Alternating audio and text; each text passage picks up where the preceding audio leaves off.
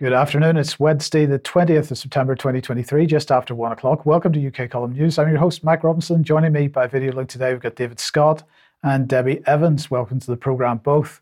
Now, we're going to get kicked off uh, straight away here with the Online Safety Bill because yesterday that passed its final parliamentary debate, which means it's just waiting for royal assent, which is a formality, of course. Uh, and, uh, well, what did the government have to say about this? Uh, they said this major milestone means the government is within touching distance of delivering the most powerful child protection laws in a generation, while ensuring adults are better empowered to take control of our, their online li- lives, while protecting our mental health.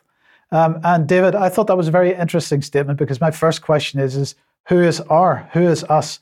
Our mental health. This seems to be suggesting, or it seems to be an acknowledgement from the British government that they were getting pretty stressed about some of the narratives that are going on out there, that their mental health is at risk, and therefore they've got to bring some legislation in to make sure that they are, uh, you know, feeling all right in themselves.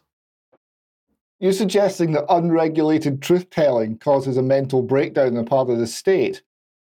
You, you, might have a point there, Mike. Yes. Okay. Well, let's uh, let's bring Michelle Donelan on screen. Here's what she had to say.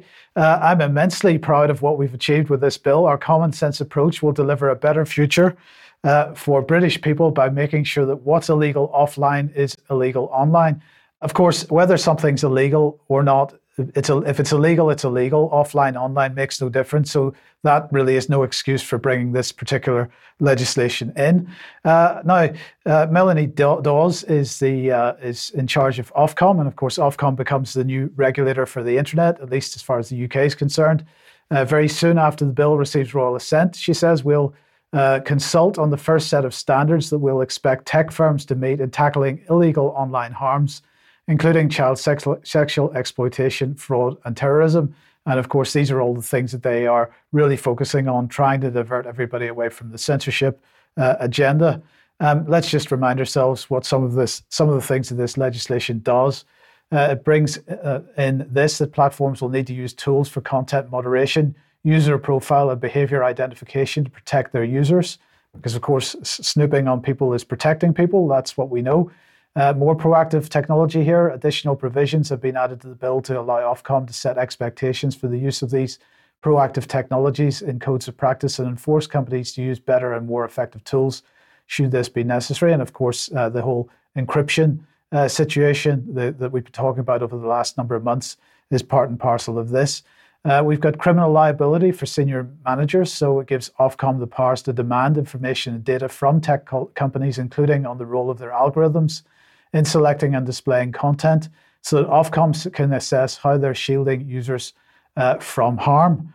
Um, uh, it goes on to say Ofcom uh, will be able to enter company companies' premises to access data and equipment, request interviews with company employees, and require companies to undergo an external assessment of how they're keeping users safe uh, and more on criminal liability for senior managers uh, because it creates offences for companies in scope and or employees who suppress, destroy or alter information requested uh, by Ofcom. It creates offences for failing to comply with, obstructing or delaying Ofcom when exercising its powers of entry, audit and inspection, inspection or providing false information. And it creates offences for employees who fail to attend or provide false information at an interview. Uh, and falling foul of these offences could lead uh, up to up to two years imprisonment or a fine.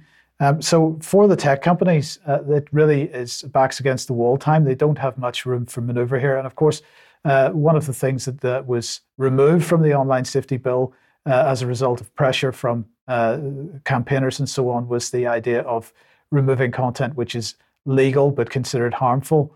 Uh, what the government has done instead is to put the onus on the tech companies to define uh, what types of uh, content are acceptable on their platforms, put that in the terms and conditions, and then very stringently enforce those terms and conditions. No flexibility at all. Um, so uh, let's just have a look at uh, some of the key points here. Platforms required to uphold their terms and conditions, as I've said. Uh, the other thing that this, of course, does is usher in or help usher in digital ID because in order to keep children safe, we've got to be able to verify their ages, and in order to ver- verify age, you've got to be able to verify your identity. Uh, so this inevitably uh, leads towards uh, digital ID. But the other thing that it does, of course, is it has a chilling effect on conversation on online platforms. We've already seen this building over the last number of years, but this is going to take it to the next level, um, which is going to force people into sort of niche areas. Uh, and so, what it does is it creates, let's call it protest pens. Uh, the, the idea of cross pollination of ideas that we saw on social media over the last number of years is really being uh, rolled back, back to the early days of the internet when, you know, in order to, to uh, have conversations with, with people, you ended up going to uh, very narrowly constrained uh, discussion forums on particular topics instead of uh, social media, which is quite broad in context. Uh, now, just to remind everybody about this page on the UK Column website, uh, ukcolumn.org slash censored. If you go there and look at the timeline of how we got to this point, it's quite quite a journey. but David, this is a pretty dangerous situation for everybody. Um, we are now at the point where Ofcom is the regulator, uh, and we now have to wait and see how the form that that regulation takes at the end of the day. Um, where do we go? The uh, lawyer Graham Smith is quoted here saying, "If the road to hell is paved with good intentions, this is a motorway," uh, referring to this particular uh, bill now act.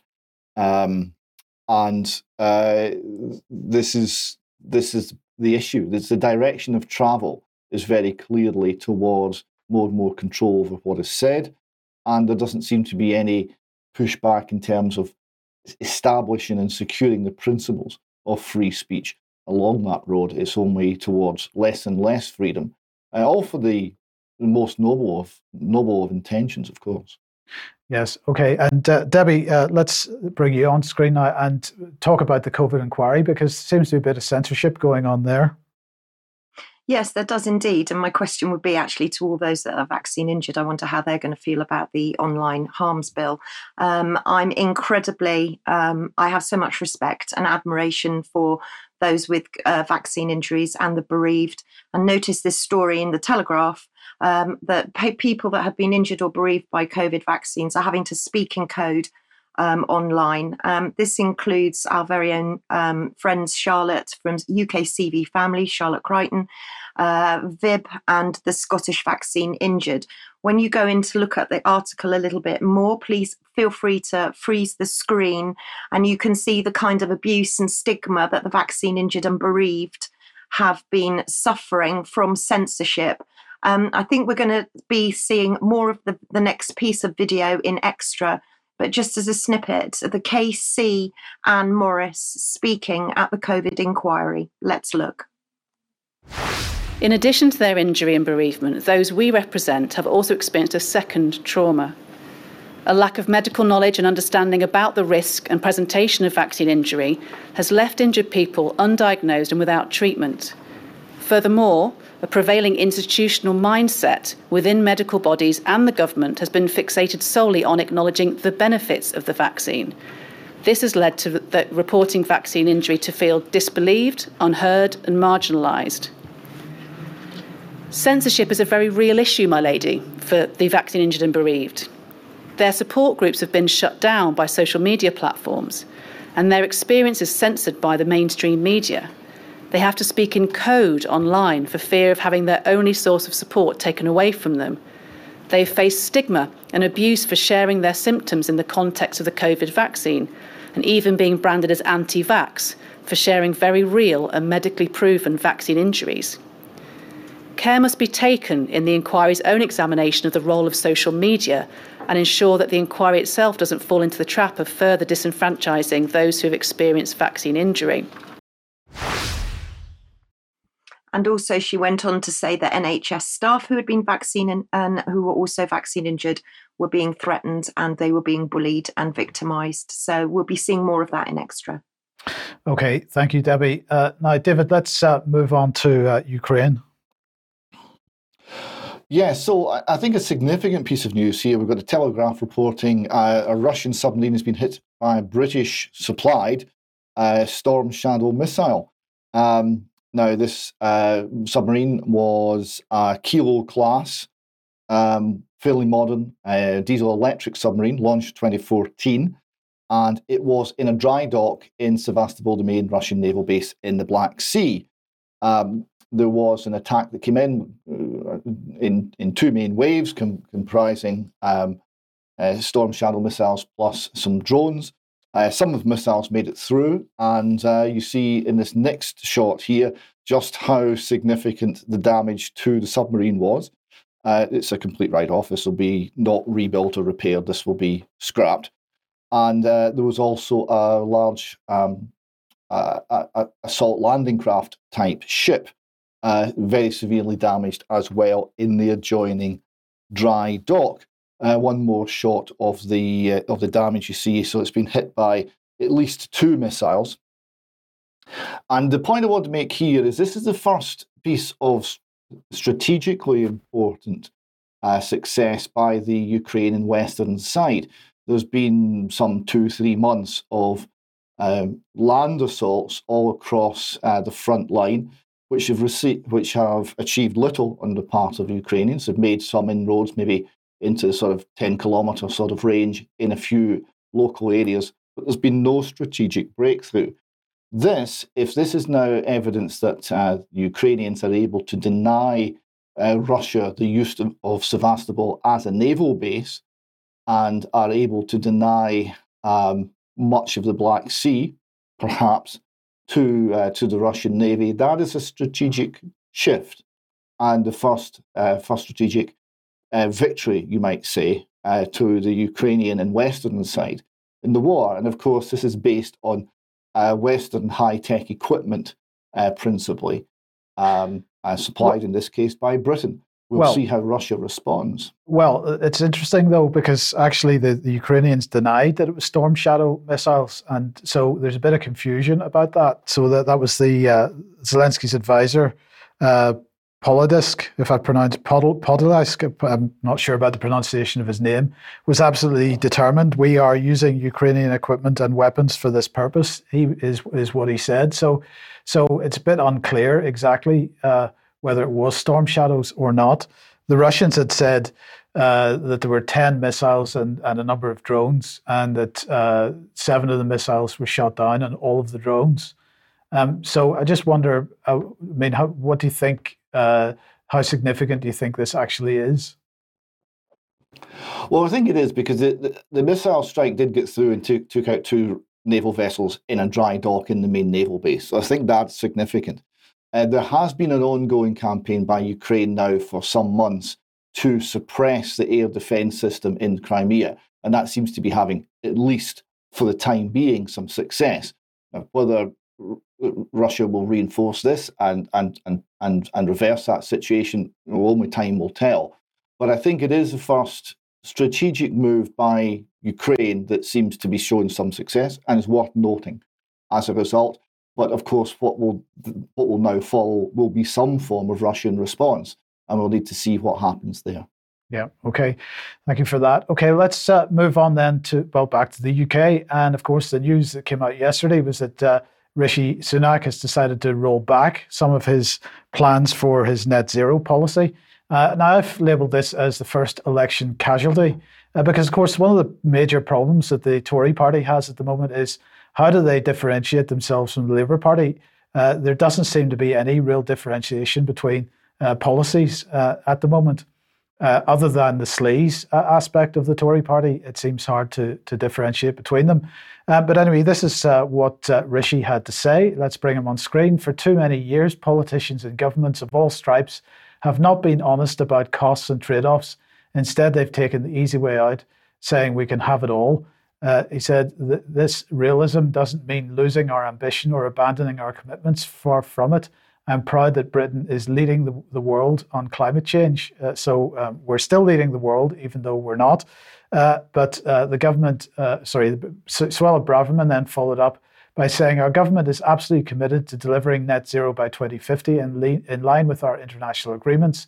But ultimately, we have to adopt a pragmatic approach, a proportionate approach so people have spoken, as they did in Uxbridge. They've sided with the Conservative policy to reject ULEZ.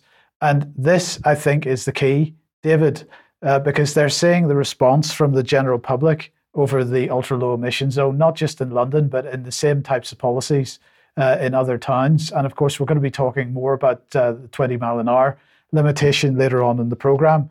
Uh, but it seems like it's like a, children with a new toy. Uh, they've spotted this might be an option uh, for getting some support from a certain section of the community, and it seems to sit well more with with Tory voters, perhaps in their minds, and so they're jumping on it. Uh, it seems a little naive. Well, it's it's the standard Conservative Party approach. Uh, first, you surrender the principle. So we're going to go for net 50 for net zero in 2050. Uh, we're going to reduce carbon, whatever that precisely means. CO2 is an existential threat to us all, and climate catastrophe awaits. They buy all of that. Right? None of it's true, but they buy it all. And having surrendered all of the principles, they then say, well, you know, we will manage the transition uh, more efficiently than the other party, and we're not quite as, you know, crazy and extreme as the other party. So vote for us as an attempt to hold on to power. This is the way it always goes. This is why they're unable to regain lost ground. This is why there's such a disappointment to so many people. Um, this is this is standard Conservative Party policy, looking for a way of holding on to power, but not standing up for principle. No, indeed. Uh, but uh, you know, the key point here is that this is just words. They're pretending to st- step back from this, but they're still very much keeping 2050 in mind. In the meantime, though, uh, who is really upset with them? Well, it's the corporations. So here's uh, Lisa Brankin from uh, Ford UK uh, saying three years ago the government announced the UK's transition to electric new car and van sales from 2030. The auto industry is investing to meet that challenge. Uh, this is the biggest industry transformation in over a century, and the UK 2030 target is a vital catalyst to accelerate forward into a cleaner future. Uh, our business needs three things from government ambition, commitment, and consistency. So they're a bit upset, David, because you know they were seeing dollar signs uh, for uh, pursuing uh, a policy that was going to require everybody effectively to replace their either replace their uh, internal combustion engine vehicles with electric vehicles or abandon vehicles altogether, which seems to be the ultimate goal. Um, but uh, you know the dollar signs aren't quite so big anymore. It seems. Well, yes, and this is the, this is the problem with government intervention of this sort. Here we have the Ford Motor Company, and if you look at some of their advertising, just criticizing and, and looking with scorn and contempt at their old their old customers uh, who who bought petrol Ford cars, uh, and they're they're not concentrating on making better cars for less money to deliver a better product for less cash to the consumer. No, their concentration is on modifying their offering to suit government policy. Right, the consumer is now irrelevant it's all about the government and the and the relationship between the government and the corporations. And we're now seeing them bickering because obviously that doesn't work because the economy is itself based on us all having choices and making decisions and the, the, the interaction of, of all of us producing signals through the economy that we respond to and we share resources and serve one another as a result. All of that's gone because we're now dealing with government diktat and corporate response. It's not working very well. And if uh, Ford think the government's going to be consistent, I would suggest that they need to be speaking to whoever was concerned about mental health in the part of the government. yeah. Uh, in the first story we covered today. Indeed. Okay. If you like what the UK column does, you'd like to support us, uh, please head over to community.ukcolumn.org. Uh, become a member. Uh, that helps us greatly, and it helps build uh, a, com- a, sense of community amongst uh, our viewers and listeners. Uh, but uh, you could pick something up as an alternative uh, at the UK Column shop. Uh, but please do share everything, anything that you find uh, of interest on the ukcolumn.org, ukcolumnextracts.co.uk, and the other platforms. Now, Debi, uh, your latest blog is out. It is indeed. Uh, we've all heard of G20, but who's heard of B20? It's pretty significant. Uh, another arm of the United Nations, the WMO, World Meteorological Organization, very interesting. And for those of our friends in Australia, did you know that your domestic cats may go down into lockdown? And the, one of the very interesting uh, innovations now, an under the tongue COVID pill, plus a lot more. Uh, well, I suppose putting cats into lockdown is marginally better than culling them, we'll see what happens this winter in the UK. Uh, uh, but in the meantime, tomorrow, 1 p.m., you've got an interview with uh, Roger Meacock. I have indeed. And Roger will be talking about mRNA specifically in animals. And we're going to be looking in the future with Roger at domestic animals as well and the future of animals in 15 minute cities as well. Okay, thank you. Uh, another reminder of an event taking place uh, on the 30th of September on Guard for the Liberty of Man- Mankind. This is being live streamed by Oracle Films. Uh, this is taking place in Sweden. This is part of a three day uh, residential event, which uh, is available for anybody that is able to get there. Um, so do have a look at uh, the website for details. the whole range of speakers, some of them on screen at the moment, including Meryl Nass uh, Catherine Austin Fitts, Michael Palmer, Philip Kruse, John Titus, uh, and a whole bunch of other extremely interesting people. If you want to find out more, have a look at the doctorsappeal.com uh, website uh, for their conference uh, taking place at the end of this month. And also on the 30th, Matt Campbell will be speaking in London and Camden, and Piers Robinson as well. Matt Campbell and recently interviewed by us uh, and uh, this is uh, about 9 11, this particular excerpt for this event. Uh, get along to that if you aren't able to um, get along to the Swedish event. Um, and I just wanted to finally mention this because the energy bill uh, is uh, working its way through Parliament at the moment. There is a petition to pause the energy bill and hold a public referendum before proceeding. I just wanted to let people know that that was there and available if you would like to sign it. Um, okay, let's move on then to uh, economics and inflation. And the latest inflation figures came out. Uh, and what are they showing? Well, really no change from last month. So, although, although we've seen uh, a peak and apparently a fall from that peak in the last couple of months, um, things perhaps not falling uh, as far as the Bank of England and others claim that they would like to see. Um, so, CPI at 6.7%, uh, that's down 0.1% uh, from last month. And if we look at the uh, topics or the main areas where, that we're having an effect, now these graphs, these bars and these graphs look very significant, but in fact they're not really because if we look at the uh, food inflation, for example, what we find is that it has fallen by 0.1% uh, since last month. Uh, transport, so fuel costs have gone up by 0.15%. So really not much change in inflation, David. But uh, of course, that is going to uh, still high, very high inflation keeps pressure on, and they're still intending to raise interest rates, apparently, at the next Monetary Policy Committee meeting. Yes, and interest rates in real terms are still negative because if we've got 6.7% inflation and the base rate is 5.25%, that's that's that's a negative real interest rate. Um, so that's not going to be doing a great deal.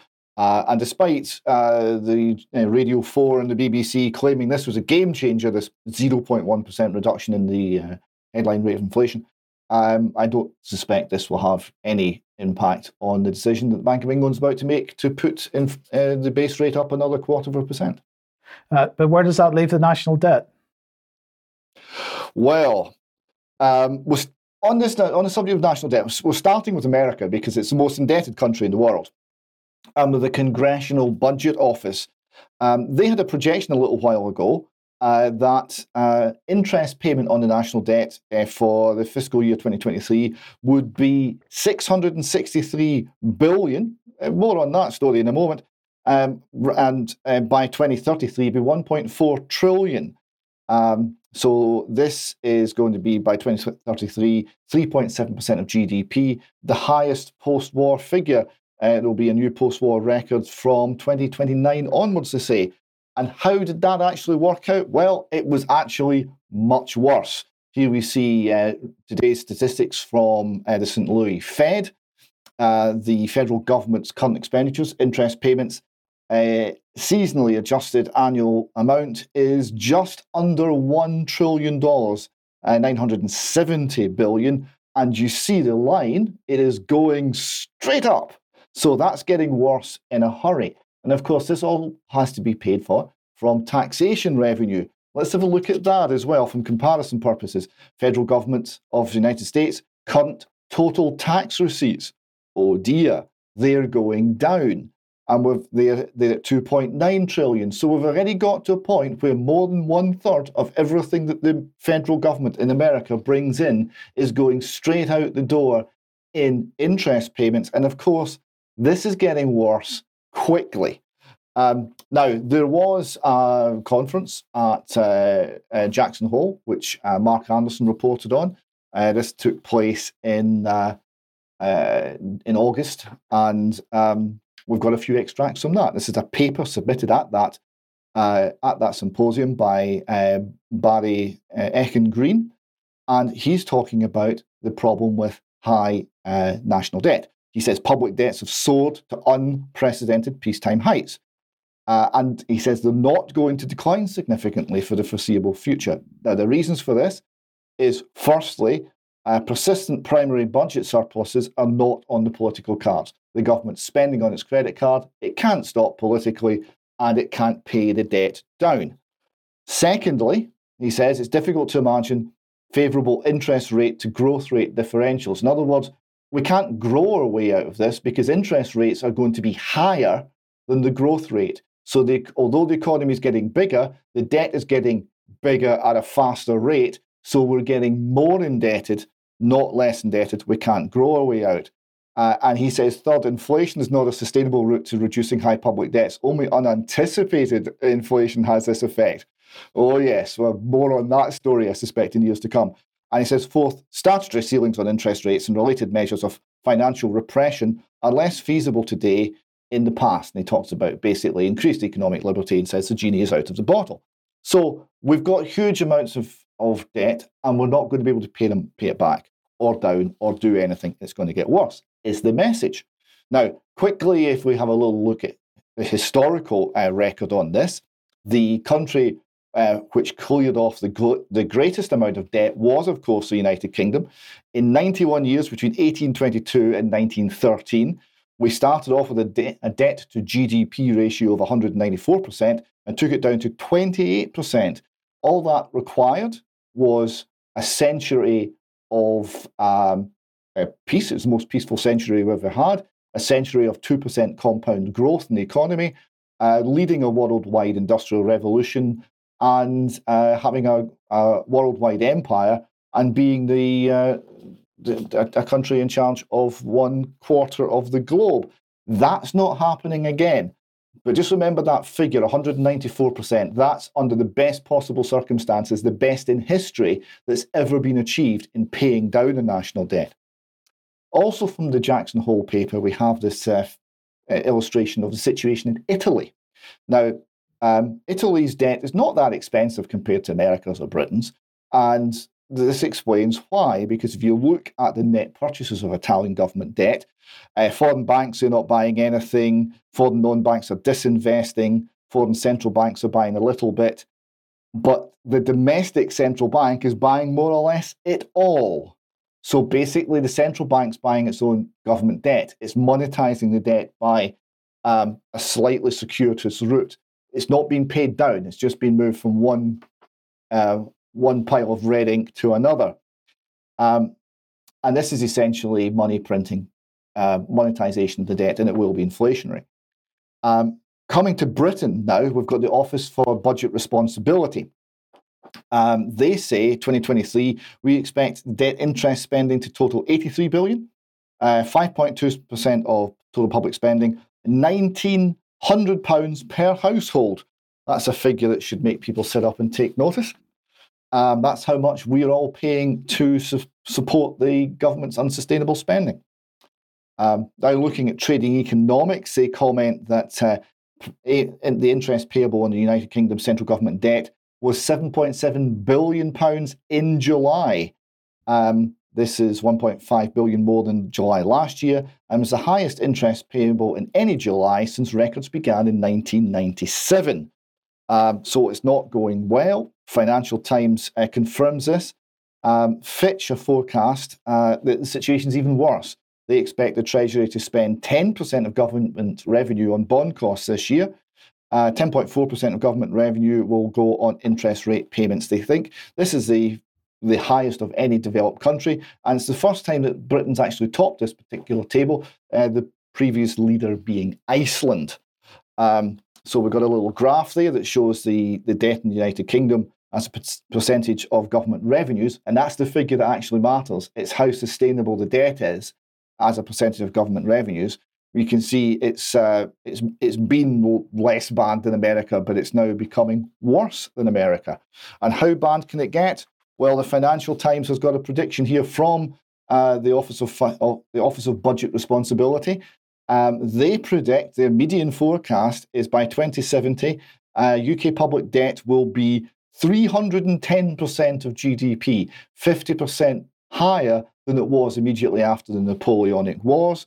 Um, that will not happen before we get anything right, anything close to that level. What we'll see is economic collapse and uh, the government becoming entirely insolvent and uh, a very substantial breakdown in uh, government in the UK. That cannot be sustained and it won't be. Yeah, and of course, uh, David, we're already seeing uh, this type of breakdown in local authority. So it's only a matter of time before it reaches central government. Now, Deb, Debbie, let's move on to health uh, and the UK Health Security Agency. Yeah, well, on a on a day when the United Kingdom has no NHS because we don't have any doctors working in the NHS because they're all on strike, I thought I'd focus in on the new UK HSA strategic plan 2023 to 2026. And there you can see her in all her glory, the CEO of the UK HSA, Dame Jenny Harries. Of course, the UK HSA used to be Public Health England, but now we seem to think that uh, it's fused with security. So let's look a little bit more in depth to this report. And again, freeze the screen for the in depth detail. But basically, we're looking at three pillars there prepare, respond, and build. So prepare, be ready for future security hazards. They're the first line of defense. They work with the NHS and the One Health agenda. Respond, save lives, reduce harm through effective responses. They also um, respond to monkeypox, mpox, salmonella, radiation, chemical, environmental hazards, floods. They haven't consulted me with regards to floods, but apparently they're into floods and also antimicrobial resistance. And then we've got build to develop the UK's security capacity to build and invest in scientific clinical public health.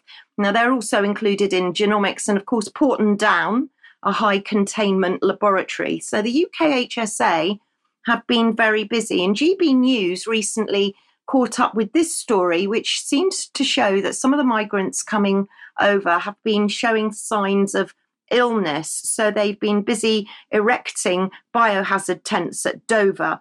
Um, so the UK HSA has taken up that cause. It's also taken up the cause in Wales because it says in Wales specifically, we've got soaring cases of gonorrhea. So they're tracking that. They're saying there's an increase of more than 50% compared to 2021. And of course, the UK HSA are international as well. So they are busy tracking and tracing the latest outbreak of fear in India, which is the Nipah virus, which apparently is putting some areas of India into lockdown.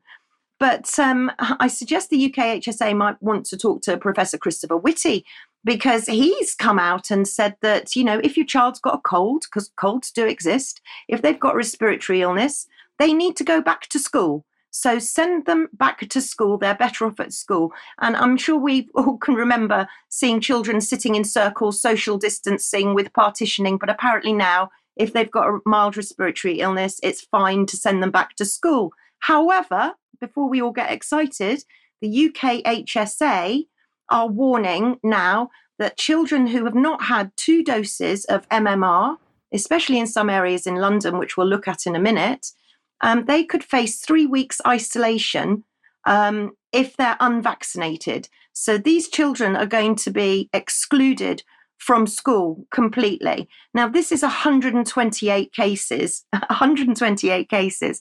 And the big reason for this is that the UK has lost its measles eradication status from the WHO. So we've got to get it back quickly. So, where are these hotspots that the UK HSA are mapping? Because this is what the UK HSA are doing. They're mapping, and in particular, they're saying that children need this MMR because there could be an outbreak of between 40,000 and 160,000 cases. Which areas of London in particular? Well, the areas that they're busy mapping, apparently the areas at most risk are Hackney, uh, 56% of children uh, inoculated, Kensington, 67%, Camden and Enfield. Uh, at uh, 68%. So if you live in those particular boroughs, you might just want to, to keep an eye on what's going on in your school and what your doctor is asking you to take your child for. Now, yesterday was the MHRA board meeting, and I, along with just over 20 members of public, I'm disappointed that it was a, a smaller number. But uh, some friends of ours were joining, including people from the House of Commons, I might like to add. Um, and chairing the meeting yesterday was Professor Graham Cooke, because as you remember, Stephen Lightfoot has resigned. Now, Graham Cooke has got lots of conflicts of interest, uh, World Health Organization, Imperial College. And yesterday, he announced that he was going to be uh, a member of NERVTAG. And NERVTAG is the new and emerging respiratory virus threats advisory group. And I can tell you now that is a whole new subject which we'll go into. So, very quickly, I want to highlight just a couple of things that came up at the MHRA board meeting. It was very poorly chaired in my in my honest opinion. Those of us were watching, uh, we were told that if we were rude or we were they didn't say the word vexatious, but that's what they meant. Then we'd be kicked off the meeting. That's not really been said before.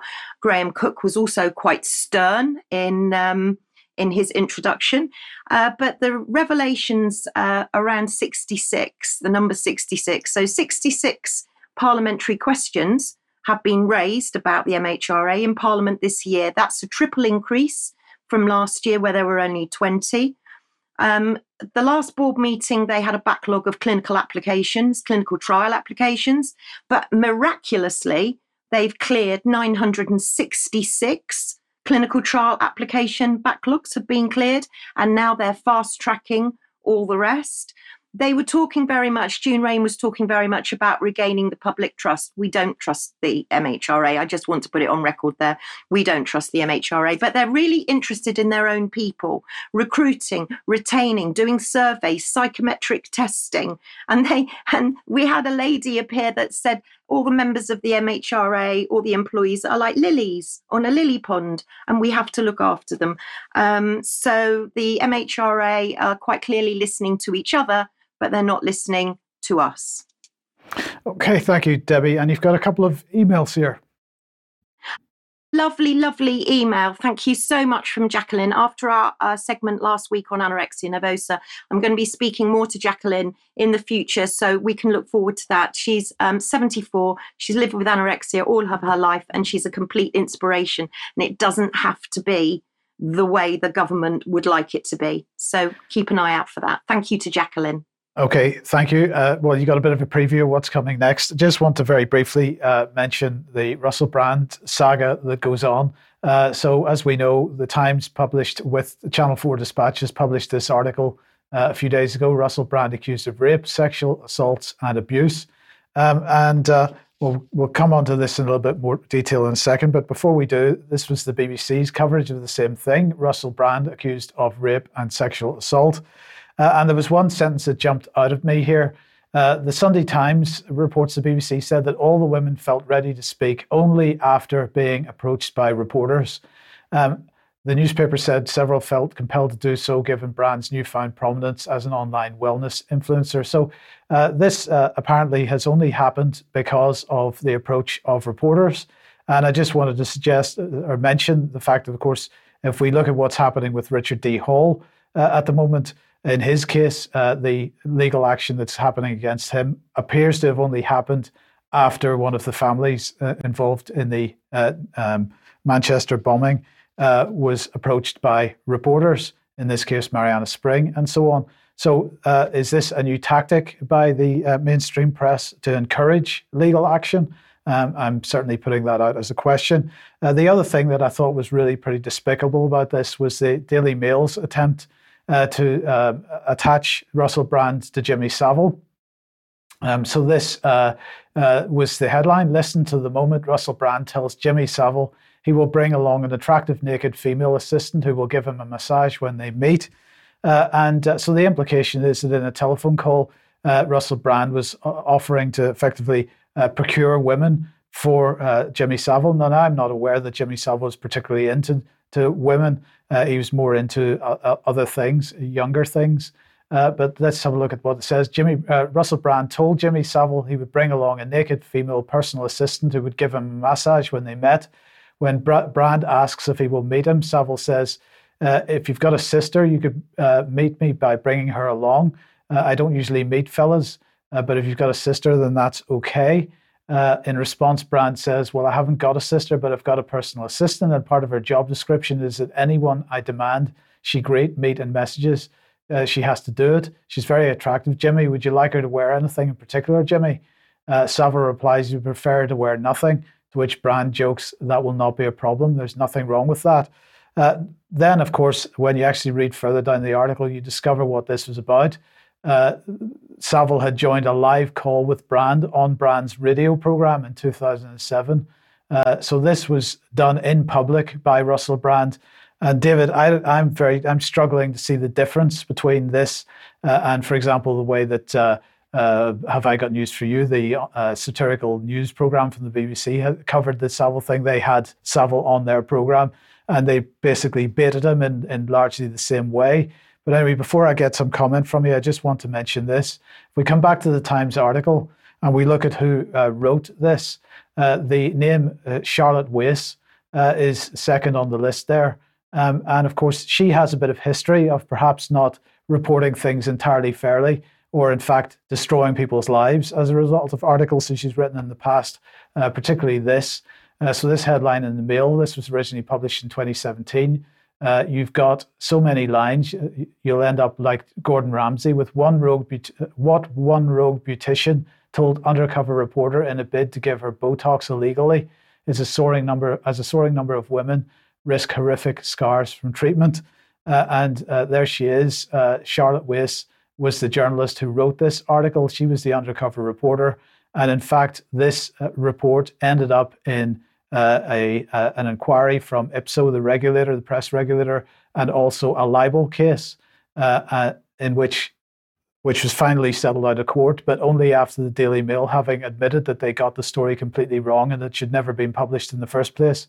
Uh, they uh, strung the thing out so long uh, that the victim in this case um, ended up accepting an out of court settlement, which perhaps significantly lower than she was entitled to at the end of the day. So um, I'm say, going to say there are significant questions around this uh, Russell Brand situation.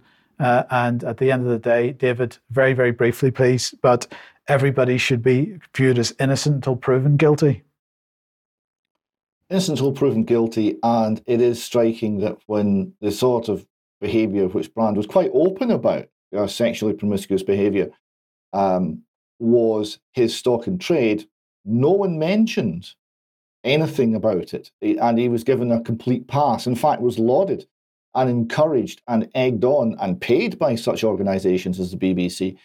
Uh, and it's only when he starts to say, well, maybe that wasn't the right way to live and talk about things that are perhaps more, and well, things that are for sure more important, and uh, starts to talk about some of the things that are actually wrong with the world, then they go for him. It is strange timing. Yes, indeed. Okay, so uh, David, let's move on to uh, Glasgow. Yes, just a little update. We covered this uh, this trial uh, when it was when it first called, and the main trial is now on. Eleven on trial accused of being involved in a child sex and sex and witchcraft ring. Eleven people are on trial. Uh, accusations involve four children, and overaction said to occurred in the city between April 2012 and October 2020.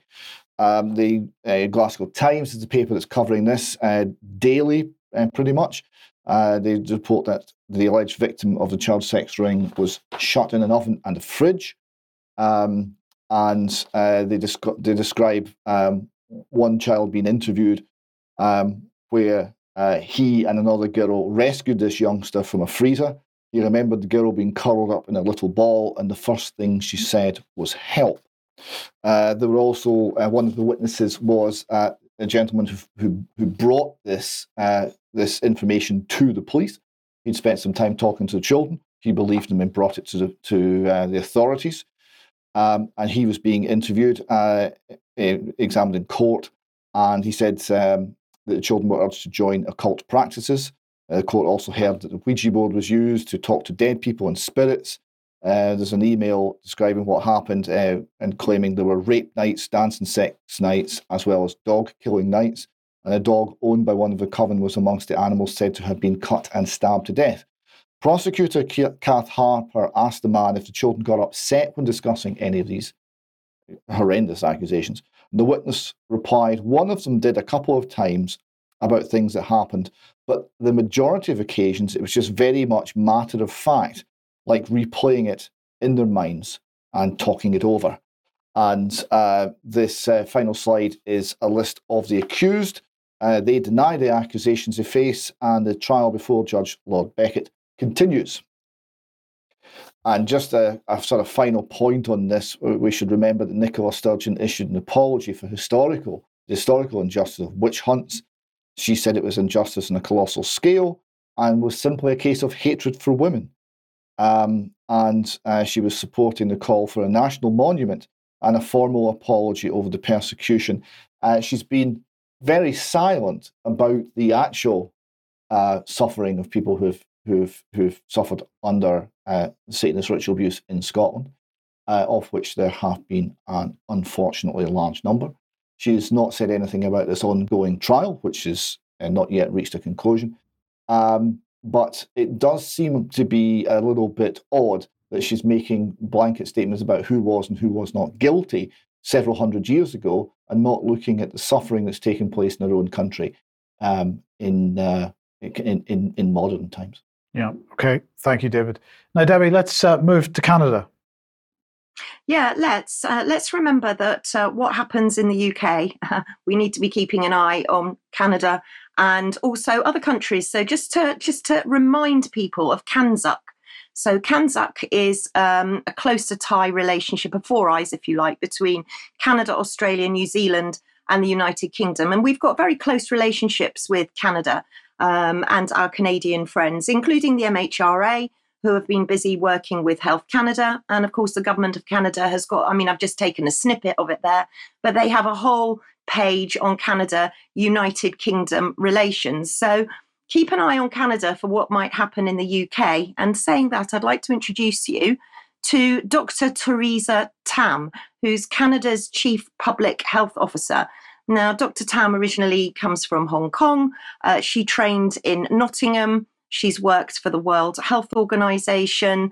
And uh, I'd like to just introduce you to her talking to a few children at Christmas last year. Let's have a look. Well, kids, I'm just doing my yearly call to the North Pole for Santa's holiday health check. Are you all set for the holiday season? Of course. I, I must say, Dr. Tam, it just warms my heart to see everyone in Canada, especially kids, working so hard to keep the holidays safe and cheerful for all. It's been a tough season with lots of viruses making people sick. We are both up to date with our vaccinations, including COVID boosters and flu shots. That's so good to hear. One, stay up to date on your vaccinations. Two, Wear a mask in crowded indoor places and make sure it fits nice and snug. Three, wash your hands to the tune of Jingle Bells, Jingle Bells, Jingle. Also, you can be sure to stay at home if you're feeling sick. And if you're gathering indoors with other people or elves, open a door or a window for a few minutes at a time to let in some fresh air. The more items you check off the list, the more protected you are. Happy holidays, everyone! Happy holidays, Dr. Tam. So you're getting the picture. Um, so last week, she appeared uh, in front of all the cameras doing a press release because Moderna has um, been approved, the latest Moderna, Moderna injections been approved. Um, so let's have a look at her having a, a talk in front of the cameras. Just note the design on her suit. It looks remarkably like a coronavirus to me, but let's see what she says about what's being rolled out or what's being proposed to be rolled out in Canada. Uh, thanks for that. Just as a follow up, I'm sorry to cut you off, but I just wanted to take note. You're all you're all masking, which is lovely to see, of course. But most government ministers are are not now. Most MPs are not. Most people on the street are not masking. Is is there any specific guidance on that going forward at, at this point? Yes, Theresa Tam. So um, it is a layer of protection. We hope people have developed the habit to be able to use masks as needed during the respiratory virus season, not just for COVID, but for the, all the other um, respiratory pathogens that will be transmitted around this time. So I do think now is the time to get your masks ready if you don't already have them. Um, in our own particular context, we certainly in our area, there's been an uptick in some of the COVID 19 indicators. Uh, for me personally, there, there have been cases around, um, you know, my, even my work colleagues. So uh, that's one of the reasons uh, why we are wearing masks today. So that's what's looking like it's coming Canada's way and probably ours soon. But I just want to remind people of a film that uh, that Dr. Tam appeared in 10 years ago in Canada. This was a production from the National Film Board of Canada called Outbreak Anatomy of a Plague. Uh, if we look at the cast list, we can see that uh, Dr. Tam is playing herself, but it's a drama documentary. Now, this was a drama documentary about smallpox. So let's see what Dr. Tam said 10 years ago. I think the public has to know this is one of the worst case scenarios in terms of an infectious disease outbreak, in that their cooperation is sought. If there are people who are non compliant, there are definitely uh, laws and, and public health um, powers that can quarantine people in mandatory settings it's potential. You could track people, put bracelets on their uh, arms, have police and other setups to ensure quarantine is undertaken.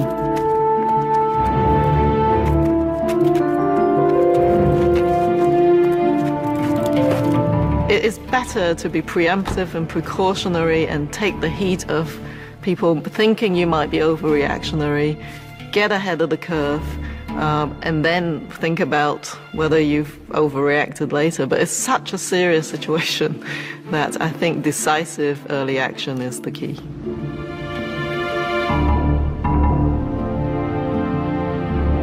Police checkpoints are set up on all the bridges, and everyone leaving the city is required to show proof of vaccination. Those who refuse to cooperate are taken away to temporary detention centers.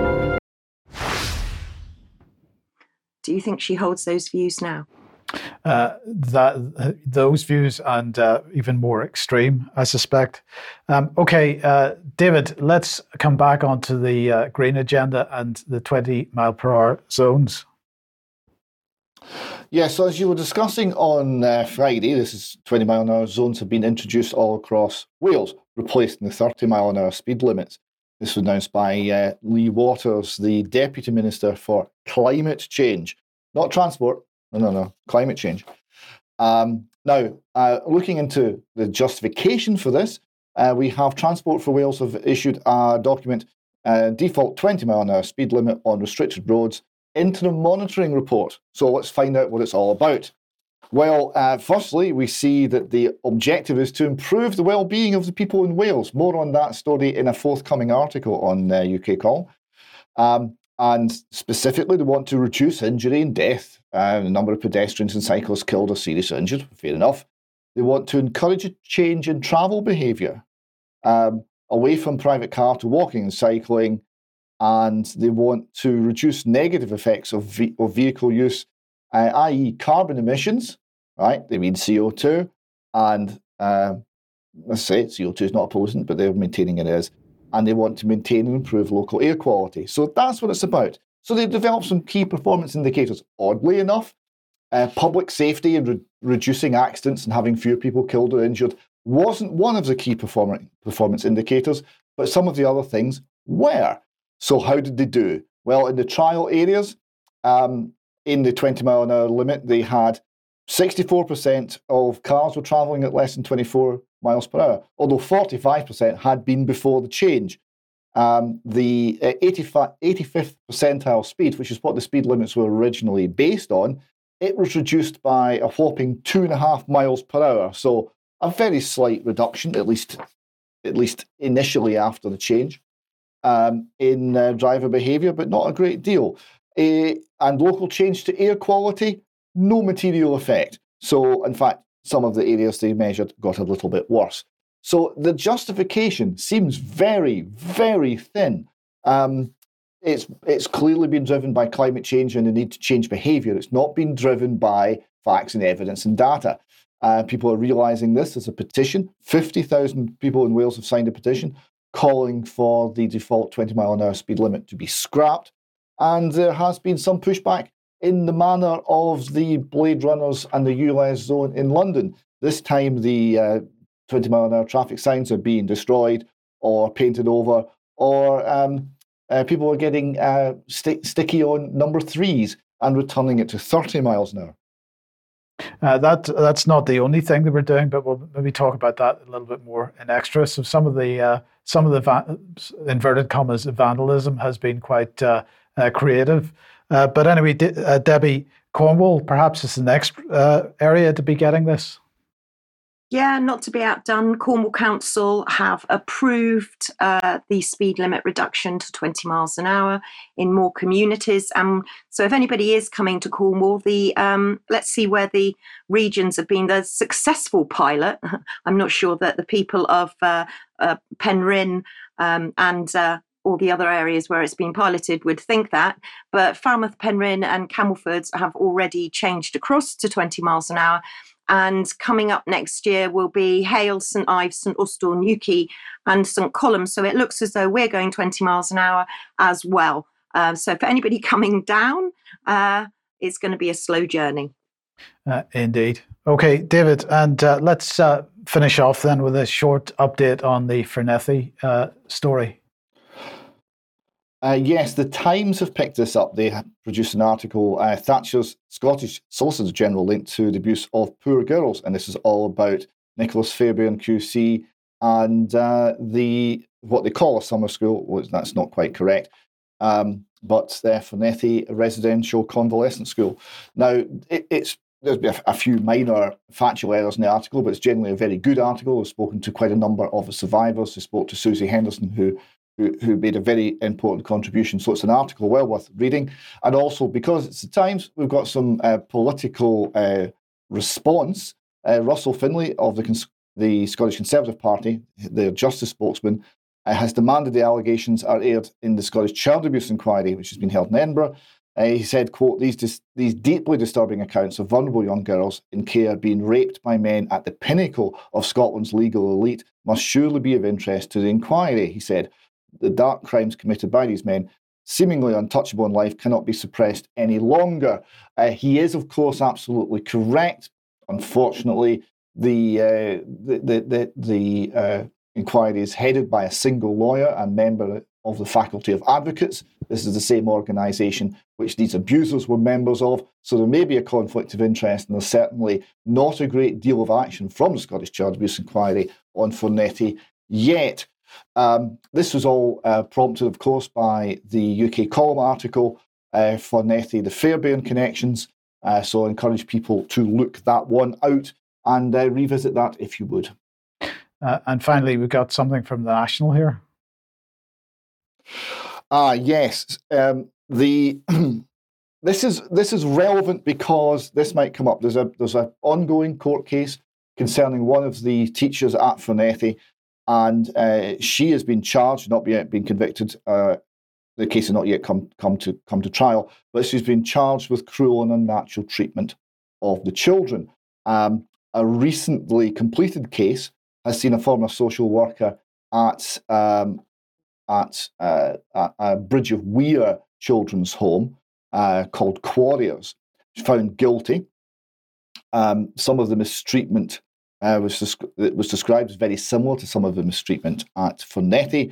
Uh, her mistreatment of these children um, uh, uh has followed, the, them into adulthood. The pain has followed them into adulthood, uh, said, said the, the, the, prosecuting solicitor.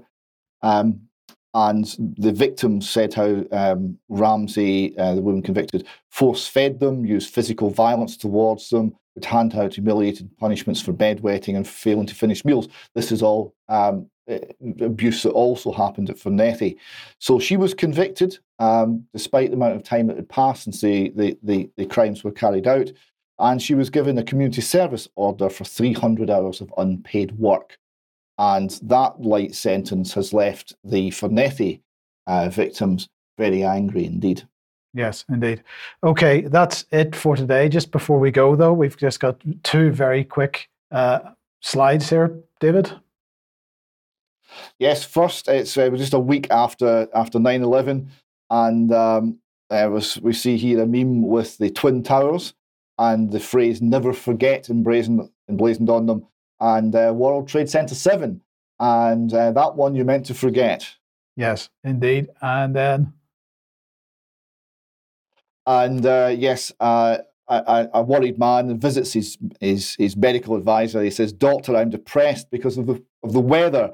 Uh, Thirty years from now," and she suggests, "Have you tried supergluing yourself to the street?" yeah. That seems to be the answer. Okay, thank you very much, uh, David and Debi. Thanks for joining us today. Uh, we'll be back in a few minutes if you are a UK Column member for some extra. Uh, don't forget the interview at 1 p.m. tomorrow. But otherwise, uh, we'll see you at uh, 1 p.m. on Friday as usual. Um, see you then. Bye bye.